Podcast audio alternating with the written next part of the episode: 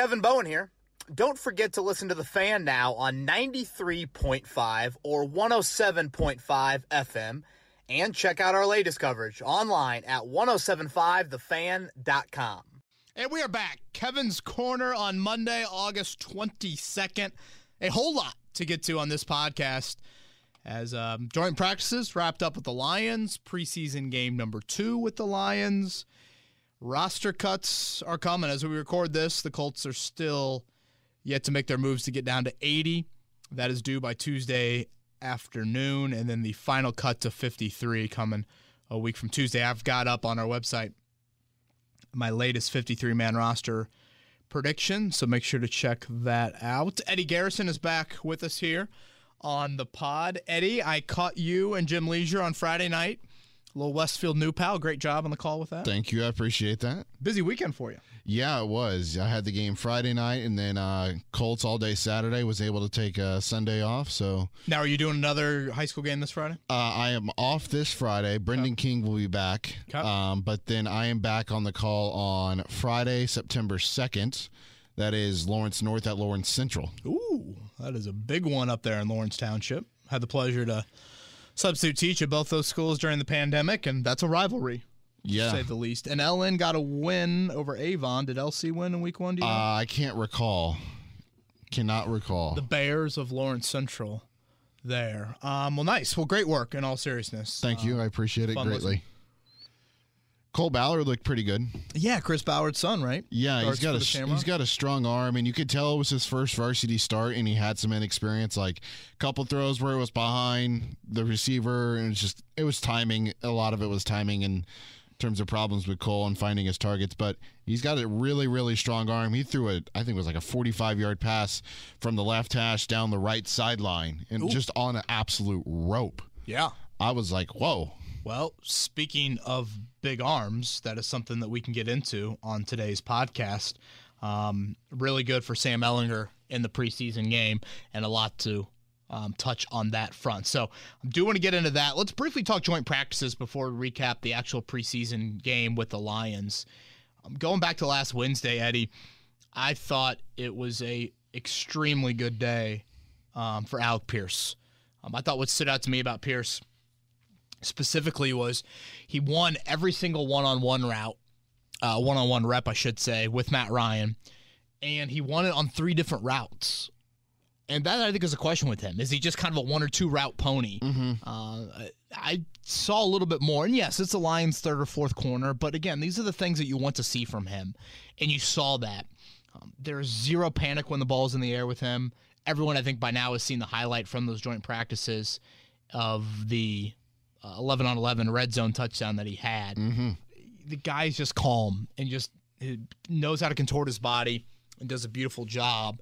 And kind of parlaying that into Saturday, I know it's just one catch and his only catch in the game, but I thought that catch was something to note on Saturday.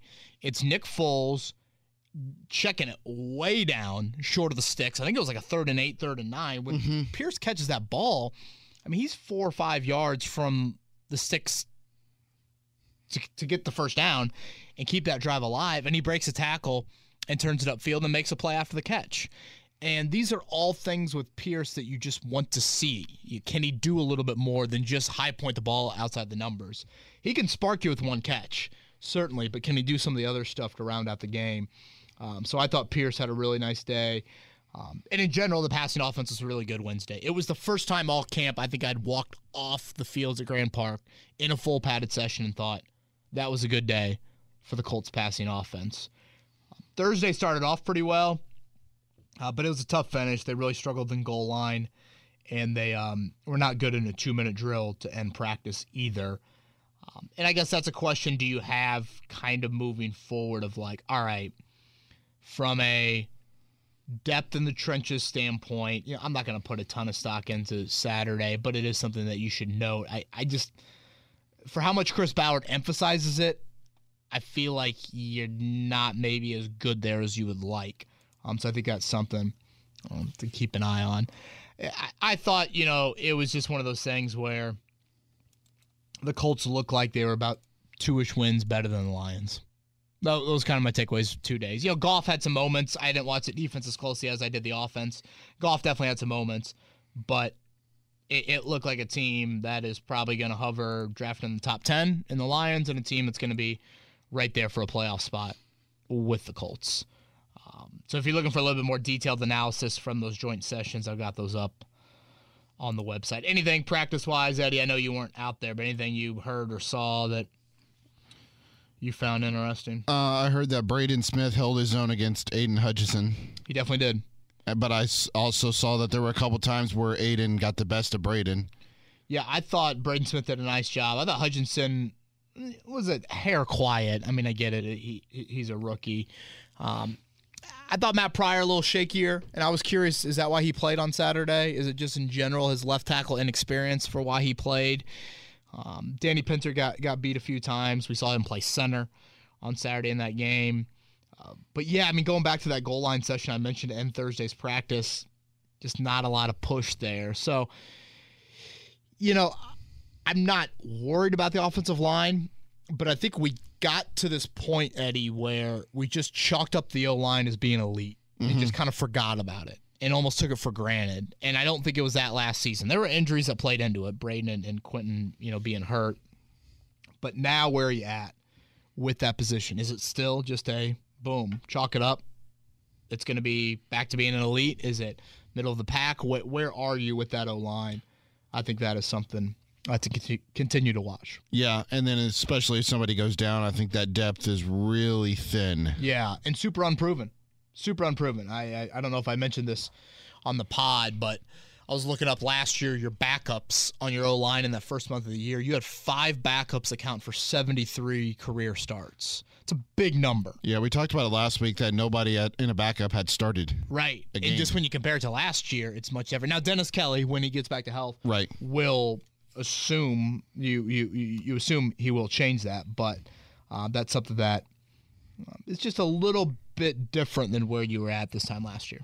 I know we're on a time crunch, so you want to hop into things that you liked and things you didn't like. Yeah, let's do that, and then we'll get to uh, get to Twitter questions. All right, the things you like: run offense and run defense. Th- things I didn't like. Yeah, correct. Sorry. Yeah, yeah. Um, let's start there. I mean, it was bad in the first half and continued in the second half. I mean, you were what less than two yards per carry. I mean, hell, I think you were barely over a yard per carry in the first half, and then in the um, second half, you were, or excuse me, in the um, run defense side of things, you were over five yards per carry allowed. So um, I get it. You didn't play many starters. It does seem like Detroit has a decent offensive line, but for a team that prides himself a little bit more on the run game than most, I thought that was a disappointing aspect to the game. Uh, the other thing I think I'd mention, Eddie, would be the coverage units. I thought your kick and your punt coverage a little bit lacking there. And we've touched on this occasionally over the past handful of months, but I think it's worth noting.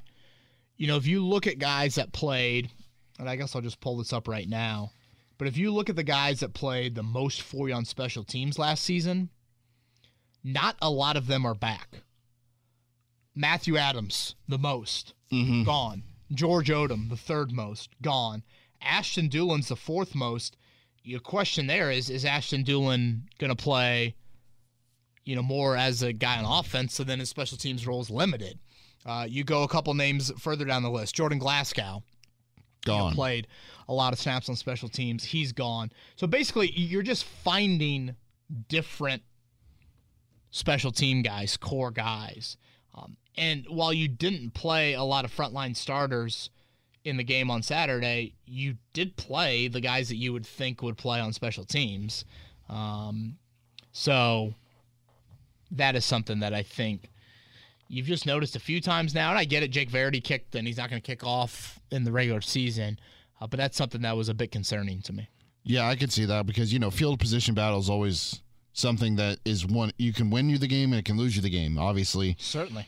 Um, but from that perspective on the special teams, I think I think EJ Speed will get some more run on special teams this year because I think you're going to have to need his hate to for the pun here, but it his baby. speed on special teams Yep. to get down the field, and then uh, I think Dulin doesn't have any other chance but to be more active on special teams because, like you said, uh, of the amount of people they've released or let go, you need you need some experience on there, and uh, he's a Pro Bowl caliber kind of special teamer. If Matthew Slater is not in the NFL, Yeah, and I thought another kind of special teams question I had entering camp was like growing role for Nyheim Hines, growing role for Isaiah Rodgers. Will that impact their return duties? It seems like both those guys will will be the returners. Again, Rodgers out right now yeah, with a concussion. Um, but you know, when you talk special teams, and it's such a strength of this football team, and, and Jim Irsay alluded to that when he met the media last week. It's been a little shakier in the preseason than you would like. Seems like Bubba Ventrone has his work cut out for him. Yeah, he does. I mean, some core guys again that are that are no longer with that group. All right, things you liked: injured guys showing something, and the low hanging fruit of Sam Ellinger.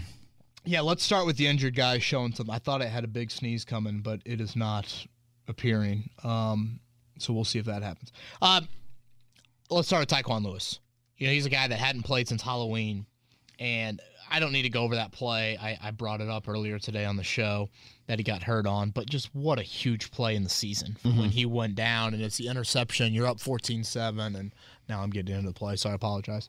But that was a patella injury for a guy that, of all those second round picks, and I guess I grouped Tarell Basham in there, but of the Tarell Bashams and the Ben Banogus and the Kemoko Turays, Tyquan has always been the win healthy, he gives you something. Today I kind of compared it to like a poor man's Denico Autry. Yeah, You know, he's versatile. Um, if he's healthy for 16 games, pencil him in for a handful of sacks and some plays behind the line of scrimmage. And I thought he had a nice year last year, but he's had injuries, and that's a serious injury that he's coming back from. Didn't play in the preseason opener, so I thought it was good to see him on the field. Uh, made a beautiful read of a screen and a tackle behind the line of scrimmage on a third down there early in the game. Played a decent amount. Played inside, played outside. I think if you're going and playing a real game tomorrow, and you're looking for a four-man rush group, Ngakoue, Paye, and Buckner, obviously are going to be part of that group. I think Lewis is ahead of Dayo Odeyingbo as the fourth guy within that group. Um, so I thought really big for Tyquan Lewis. I'm sure mentally an element of that as well, but I think just important to send to that coaching staff, hey, you know, I can still do it and can be versatile. I mean, it's a new defensive staff. I think that's something that you have to acknowledge as well. Um, so I thought good job there by Tyquan Lewis. The other injured name to uh, to point out here is definitely Mike Strachan. Um, I don't know if you saw this because you you're producing the radio broadcast, but the TV copy showed I thought a great clip um, of he makes that touchdown catch, and then all of a sudden. Mike uh, or Matt Ryan comes over to him on the sidelines and kind of slaps him. I don't know if it's in the helmet or in the in the chest. I kind of forget at this point. Like, that's what I'm bleeping talking about. You know, th- that was a feeling that that I got. I'm I'm putting words into Ryan's mouth, but it was one of those moments of like, dude, we need this from you. Yeah. Because if you think about what Mike Strachan has done so far, it's been with Nick Foles. You know, hasn't yet been with Matt Ryan. It's been a really good first week for Strachan. I mean, Frank Reich said after the game, we didn't know if he was going to get back before the start of the season. I know it makes it all much more like I was talking about this with uh, Scotty Johnston during the game. I was like, this is so weird. Like he comes off a pup, he's a full participant on the very first practice he's back. He's playing in the same week he comes off pup, and he's dominating. Like, what in the world? I, I was very surprised to see how active he was. There were a couple drops in, in the joint sessions. I should point that out. Um, but there are also some really nice plays. It just the fact that he got into 11 on 11 right away. He got into the game. He had the touchdown. Both those balls, I'm talking about, he caught three, two of the deeper ones. Great balls by Ehlinger. But I thought Strachan did a nice job, somewhat closely guarded to make a play there. He created a little bit more separation on the touchdown to haul that in. Uh, but I think that was just a moment from Matt Ryan to him of, let's go, man. Like, you know, we need someone to emerge in this group. And if you think back to last preseason, Strachan had some nice moments, but I don't think we saw anything like we even saw on Saturday from him. Um, so I thought Lewis and I thought Strachan, you know, Patmon had a nice afternoon as well, but I think Strachan's the one that really needed it more considering his health situation. Um, the other thing I like, obviously, was Ehlinger. And I want to focus here, Eddie, on Sam Ehlinger, the player, and really what Sam Ehlinger did in making the jump from last year to mm-hmm. this year. I've always thought Ehlinger had an opportunity to just be a and as we say this, I see Nick Nick Mullens traded for a seventh round pick. Someone asked me about, you know, would you does Ehlinger have trade value? I mean, how many games has Nick Mullens started in the NFL? Ooh, that's a good question. I, I guess a handful, right around there. You know, and, and that's for a seventh round pick. I think that just goes to show you Sam Ehlinger has never thrown a pass in the NFL. Oh gosh, he started a lot more than a handful. He started like half a season for San Yeah. Francisco a few Twice. years ago. 17 career starts for, for Nick Mullens. Um, all right, I don't want to deviate too much into Sam Ehlinger's roster spot right here. I want to focus on the game. His growth as a quarterback and the Tom House impact to things. Basically, if you watch Sam Ehlinger's post-game press conference from Saturday, it's like half Bill Nye Science Fair moment Yeah. about explaining everything he's done differently with his arm, with his throwing motion, the mechanics, all of those things. It was really impressive to listen to because I always thought Ehlinger had a pretty defined ceiling. Can you really grow an arm strength? And I don't want to act like he's gone from 88 to 98 miles per hour, but I think he's gone from 88 to 91 or he's just a little bit more confident throwing the ball with anticipation and fitting the ball into some windows that I don't think he would have fit in last year. The Patmon touchdown, I mean, he gets smoked on that play and still delivers the ball downfield enough to where Patmon is wide open and can make that play. And, uh, you know, I've always been a big believer in this. Eh, to be fair, I, I, I should say maybe it took me a few months to believe in it. I know there are a lot of people that like, you know, the Colts, yeah, but you know, I, I don't care about high character. Like, why does that matter? You know, blah blah blah. It matters in cases like this. Sam Ehlinger, after year one, realized if I want to stay in this league and potentially grow in this league, I've got to do something a little bit differently. And yes, Chris Bauer told him to go to Tom House, but there was a willingness from Ehlinger to be like, I want to work at this. I'm willing to do something differently. I mean, think about it. This dude had been the star of high school football, a four year starter at the place he always wanted to go in Texas. He's always been the face of it. He's always been in the limelight. Like he easily could just say, I don't want to do anything differently. I, I want to continue to be Right. this sort of quarterback. And who knows, maybe he could have a Chase Daniel type of career. But he was willing to do something differently. And that I think goes back to the high character of you look yourself in the mirror and say, Where do I need to get better? And Ehlinger did that. Um, so nine of whatever it was, nine, 19 of 22, I think he is in the preseason now, four Yep. touchdowns. I mean, all of it is very impressive. You see the teammates after the game tweeting about him, you know, Instagram posts, those things. Like they, they like him. And I always felt this with Ehlinger. I do think he, even before this preseason, I always thought, can he be your backup of the future? If you get that out of your six round pick, that's Why not? That's Yeah. great. I mean, that is great for you. You know how much you pay those backups at some point. So if you can home grow that guy, keep him in your own building, um, I think that is big. Um, having said all of that, you have to acknowledge who Ehlinger is facing in these moments. You have to acknowledge that he's really unlike a lot of third string quarterbacks. Think about third string QBs that play in the preseason.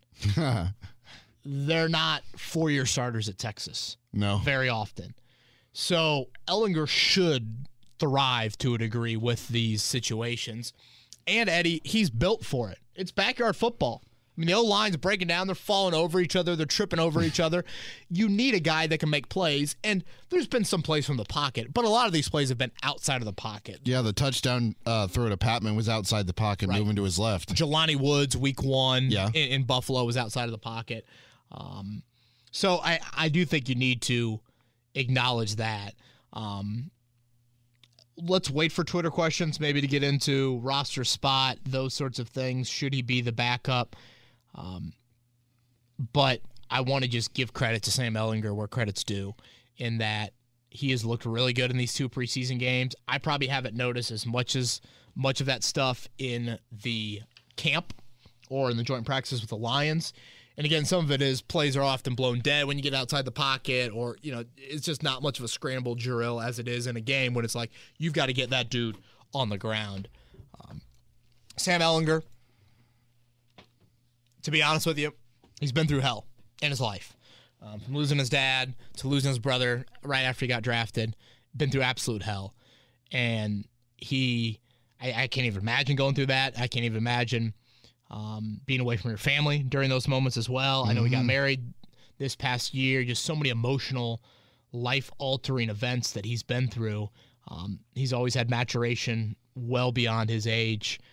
And uh, I'm just happy for him. He's a guy that, you know, I think we can sit here and objectively cheer for and still be critical when, when we need to be critical. Um, so kudos to him. Twitter question number one. Are you ready? Let's do it. Anjonito and Conroy and a multitude of other followers for UKB uh, are all asking the similar question. Hey, Kevin, Sam Ehlinger made some big throws, which is surprising considering the knock on him was his arm strength. I know Ballard loves his work ethic, and this is preseason overreaction, but could Sam Ehlinger be the future at quarterback? Uh, starting quarterback, no, no. I, I, and this is where I think we just need to pump the brakes a little bit here. Like I understand Frank Reich's line of thinking, and Nick Foles is going to be the starter. I mean, Nick Foles had a nice opening drive on Saturday. Let's not act like Foles threw a pick six on the first play, and it looked like you know Scott Tolzien's first pick and against the Rams back in 2017. Um, this is still a six round pick, and you have to make sure you acknowledge like what is on script and what is off script because when you get into a starting setting in the regular season more of it is going to be can you play from the pocket? They're going to game plan for you. They're going to say keep him in the pocket. Like confine him into that area test the arm. That's what they're going to do when they're game planning for you. So eh, I, I just think we need to pump the brakes a little bit on that.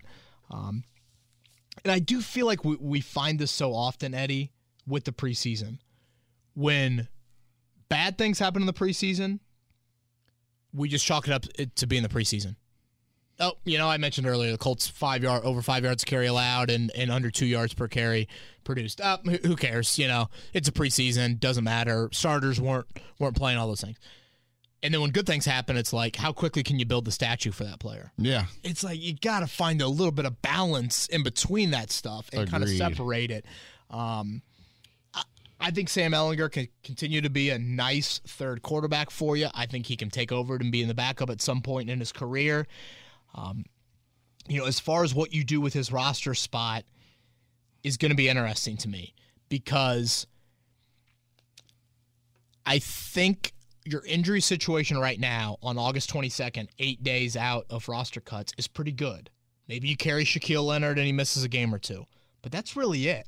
So you could have a luxury to stash on your 53 man roster. So often we think of stashing on the practice squad.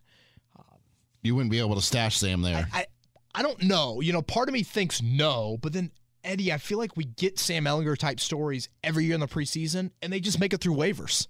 And I know Chad Kelly is not the same thing. But like, you know, he made it through waivers. The kid in Miami right now, Skylar Thompson, having a huge preseason. You know, Yeah. like, is it just a market thing that we're talking about? And the Nick Mullens trade is interesting. I mean, Nick Mullens with 17 career starts in the NFL goes for a seventh round pick in 2024. Like, is Sam Ehlinger as coveted as Nick Mullens? I would think not. I don't believe Mullens is going to the Raiders. Is that where he's traded? Or he was going from the Raiders to the Vikings. That's it. So is he the backup over the kid from A and M? Kellen Mond, I assume so. Yeah. So it just it's odd how valued quarterbacks are. I feel like when it gets to the waiver period, you don't see as much activity there with quarterbacks as I would maybe think there are with him. Um, and again, as I mentioned a little bit earlier, the thing with Ehlinger that you have to keep in mind is when you get in the regular season, it's not as much backyard sandlot football as it is. You're going to be playing behind a better offensive line. And with him, I almost think that kind of exposes him a little bit more again because it's more from the pocket Yeah. and those sorts of things. So um, I, I want to stress the credit to Ehlinger, but at the same time, I do think Foles should should be the backup. I, you guys know my line of thinking is I kind of like to turn to young guys. If there was a serious injury, maybe I would think differently. But for a guy that's missed one game in 14 years or whatever it is with Matt Ryan, he's probably not going to get hurt. And if he does, if it's late in the week, you probably just throw Foles in there because they're they're similar. Ryan and Foles are similar versus Ryan and Ehlinger would be a little bit different in how they look. Next question comes from Rodney. In your guys' opinion, uh, does the performance of Mike Strachan and Dez Patmon yesterday in any way at all alleviate some of the wide receiver depth questions at the fourth and fifth wide receiver positions? For me, yes. The part I worry about is the top of the depth chart. Thanks, gents. I think Rodney paints this pretty well. Again, a fifth and a sixth wideout. I mean, those guys barely play, Eddie, in a game. To me, it's more of can your number two and three wideout support Michael Pittman enough? Can they offset a tight end group that has some questions as well? That's where I have a little bit more of questions. And honestly, Parris Campbell, he had a big drop in the preseason opener. He, had a big drop against the Lions. Reich's going to scheme some things up for him, but it's just like you, know, you, you want to see Parris be a little bit more sure-handed there. Um, one question I have with Patmon and Strachan, Eddie, is are you too big at wideout? Like Ashton Dulin, first off, I think he's the fourth. I think Strachan and Patmon slide to fifth and sixth. I've always been a big believer in diversifying that room, diversifying what you have at receiver. You don't need all power forwards in there. Plus, and this is the technicalities of roster cuts that I think we oftentimes don't look at. We look at just fantasy football. What Oh, yeah. they do for me as a receiver? Ashton Dulin has made this team for how many years in a row just because he played special teams. That is what you get into here with the fifth and sixth wideout. I've seen Patmon and Strachan a little bit on special teams, and it's not like they've been super impactful when they've been out there. Mm-hmm. That's a question that I think you have to have with that group. So if you're making just purely a roster off of how does this guy look at wideout, yes, I could see them both being on the 53 man roster. But if you're trying to create a game day roster, it's a little bit different. I think you could sneak Patmon through waivers. So I think that's something to keep an eye on. This question comes from Daniel. Where are the Colts going to be if they don't start 2 0 against the Jaguars and Texans? I see these two teams as must wins, and anything less would be a disastrous start to the season. I don't want to think about it, but what if we start 0 2? Seats will be running red hot. Thanks for your time and keep up the great work. Uh, Daniel, I appreciate that. Thank you for the question. Um, the old must win label, Eddie. JMV would be happy. No, he he he would love must wins. Um, Daniel, what if I said this to you? You're going to lose your first two games, but then you'll beat Kansas City, Kansas City, and Tennessee the next two weeks. I'd be so Colts. You know, now I know some people would say, well, that would be two divisional losses versus one divisional win. I, I'd rather take the divisional ones. Like, basically, I'm saying if you're a Colts fan, you'd rather them go one on one and then beat the Titans in week four. I mean, that's the game if you want to look at kind of the first quarter of the season. That's the one that you think means even more. I, I get it. They're important because they're road wins, they're divisional wins, they are places in Jacksonville where you've struggled, and in week one you've struggled, and you've got tough games on the horizon. Because if you stretch it a week further out of week four, you've got that uh, Denver Thursday nighter on the road in week five. So I, I I understand where you're coming from, and yes, the seat will start to get warm. But it's the beauty of professional sports. It's the beauty of the NFL. 17 games is a long year. Um, ideally, you would not be behind the eight ball again because this team has survived it a couple times, but you know sooner or later it's going to kind of catch up to you if you continue to play behind that that eight ball. So yes, seats would be warm-ish, but if you were able to turn it around quickly, you know you could salvage something. I would agree with you there. All right, now Steven is in my neck of the woods here. We're talking a little gambling with Steven. Ooh. Hey Kevin, it's been a while. Starting to look at some betting props for the Colts this year and was wondering your thoughts on a few things. How many receiving yards for Michael Pittman Jr. this year? Currently sitting at uh 10 1025 and a half. Oh, The hammer over- that over, The, right? o- the over would be minus 112 on the odds. okay. Number two, how many rushing touchdowns for Jonathan Taylor this year? Uh, right now, sitting at 12 and a half, minus 126 for the over, minus 102 for the under. And number three, how many games do the Colts win this year? That is at minus 160 uh, at over nine and a half. That is on FanDuel. All odds were on FanDuel. Thanks, buddy. Looking forward to the season. Thank you, Steven. Uh, Eddie, feel free to chime in. I'm hammering Pittman over. Taylor, I like the over. You guys know that I think touchdowns can get a little finicky. Exactly, you know, who gets the carries around the goal line. I just think Taylor's going to be healthy, and you feel pretty good about that. Um, I wouldn't love that as much as Pittman, probably. And and I do think the Colts would go over on wins, but minus one sixty. I mean, those are just horrible odds. Yeah. I yeah, I, I kind of have the Colts right around ten wins. As do I. Um, I am also hammering the Pittman. I mean, think about last year. Carson Wentz, he had 1,082 yards.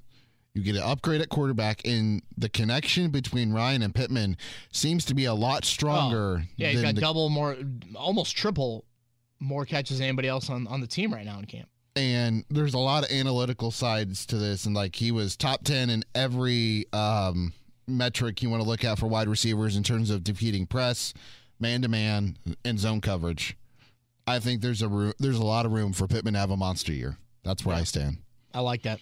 I like that. uh, this one comes from ted yo kb kia ora from new zealand Ooh. after Ehlinger's Yeah. performance against Buffalo, and I'm going to throw in this part, and Detroit, is there any chance he spends more time with the second team? What are the chances they keep three quarterbacks on the roster? And can you envision a world in which Ehlinger is QB2 behind Matt Ryan? Or is this another case of Reich getting his man? Keep up the great work, and I never miss a pod. New Zealand, Ted. We're worldwide. Look at that. I love it. Hope all is well and always appreciate your dedication to the pod. Um, you know, I kind of hit on this a little bit earlier. I I think the Colts are in a roster position now that they could carry Ehlinger initially. Now it might cost you a number at safety or wide out or somewhere like that, but I do think they they could. And you know, it's one of those things, Eddie. Then if you get to like week four and now you need that roster spot, that's when you could maybe sneak Ehlinger when the hype isn't as much, you know, for him as it is now. Um, I wouldn't lose like too too much sleep over exposing him to waivers. I'm probably a little bit more on that end of the spectrum than most. Um, I get it. You have invested a little bit into him. They have always thought more highly of him, certainly mentally, than they did Jacob Eason. Um, I tend to think these guys get through waivers. And, you know, the Nick Mullens reference we have made in this pod before. Um, so right now, eight days out, I'd probably have him on the 53 man roster. Um, yeah. I know we have a couple minutes left, but we have two questions, so let's try to fit them in. Uh, this is from Benji. Has the team ever rostered two kickers? Sounds pretty dumb, but Hot Rod is accurate in close range, but we could use a kicker with a stronger leg. Yeah, I mean, I yes, teams have done that. I, I think it's such a waste, personally. Um, you know, I go back to the the game early in the Reich era. They played a Thursday nighter against the Patriots, and like they had 46 guys dressed, and by the end of the first quarter, I swear they had like 42 healthy left. It's like, can you imagine if two of those guys were kickers? you know, it's just uh, so I and- and Benji with Frank Reich's propensity to go for it on fourth down. I mean, the fourth and threes for a 53 yard field goal try, he's going for that fourth down nine times out of 10. So I just don't think it's necessarily worth it in Reich's eyes to do that. I would say no on that. Um, let me make a little bit of an audible. Do you do you see Tanner's question? If not, Uh, I will no. um, I will ask it. Um, let's end with Tanner because I haven't talked about Drew Ogletree here. Uh, Tanner says this with the unfortunate season-ending injury to Drew Ogletree. Do you think Chris Ballard opts to keep an additional wideout? Part of me wants to believe Ballard would have kept all four tight ends on the 53, but he is content with leaving three on there and one available for a fringe wideout. Your thoughts? So the Drew Ogletree injury absolutely sucks, Eddie Oh, yeah. consistent. I mean, his story speaks for itself, but just consistent, day in and day out, non-contact. You just hate that stuff. You see it every year in camp, but unfortunately, it happened to him. I think you keep three tight ends, and I think you keep a six wide out, and maybe a fourth running back. You know, when you get into a fourth tight end or a six wide out or a fourth running back, again, the question first comes special teams before it gets to how much are they playing for you. If you look at Ogletree, I mean, his role, and the staff is incredibly high on him, but his role this year probably would have been a dozen-ish snaps a game behind Mo Cox, behind Kylen Granson. Um, so I think that's where team-wise, I mean, if you're making a list of like the most indispensable Colts, I don't put him on the top 30, 35 on that list. So I don't want to like overreact too much to this injury, but you obviously feel bad for the guy. And then two, I mean, you think to a Deon Cain or you think to a Reese Fallon, you think to some of these day three draft picks that have shown something in camp and then they've suffered season ending injuries, it can stunt your growth. Um, I don't want to write him off, but it, it's just a bummer. He loses valuable practice reps, game reps, those sorts of things. But as I've said all along through this training camp, you're almost a month into camp right now. And if you would have shown me the 53 man roster at the start of camp and show me it now, Shaquille Leonard's a question mark. And then I guess like Dennis Kelly and Drew Ogletree. I don't even know if I would have definitely had both Right. of them on the 53 man roster. I think I would have, but like you're talking about your third tight end being done for the year, your swing tackle maybe being iffy for week one, and your star linebacker being iffy for week one. Health wise, that's golden compared to where you're usually at this deep into camp. You got three days of practice this week. Your starters will play a half on Saturday, and then that's it. You know, you, you go back to West 56th Street. Um, but still, it was just, it was tough to see. Michael Pittman immediately ran out there as soon as he got hurt. Yeah, you just feel for him, man. Uh, we did the pod right after the draft, and I was pretty high on Ogletree. I don't know if you remember that or not. He was somebody that I and I was a little bit more skeptical, but Yeah. mainly because I was just like, I would have gone two wideouts more than two tight ends. Right. And when we talked about this then, when you compare him, like his metrics, size, athleticism, and the numbers from the, his combine, all very similar to Mo Alie-Cox. So, and he's got, and Mo talked about this with Dan when he was on with Dan last week, uh, is that his rookie year, he came in and he got hurt. He missed the entire year. Uh, so he's, I, don't want to say that Ogletree has that advantage, but he has that avenue of somebody to talk to who's experienced Sure. this Sure. and gone through it before. And, and again, with Mo, you know, that's probably you'd ask him maybe held him back just just a little bit w- with that. So I think these are all things that just it's just a bummer. That, Yes. Again, individually for him, growth for him, team wise, your tight end depth was already being tested. It'll be tested a little bit more, but if everyone is healthy at that position, I don't think he was playing more than you know 15 snaps or something like that here as a as a rookie. All right, uh, we're up against it a little bit. Uh, we'll be back next week. I'm still debating on like, should we do a Monday pod to preview roster cuts, recap the Bucs game, the roster cuts the next day. I don't know if it's worth it to let a pod just live live for 24 hours and then you react on the roster Right. cuts. So Eddie and I will talk about it and we will figure it out. Everybody have a great week. Thanks for listening. It's Kevin's Corner. This has been Kevin Bowen. Thank you for listening to another edition of Kevin's Corner. If you haven't already, subscribe on iTunes or Stitcher for the best Colts and Pacers coverage.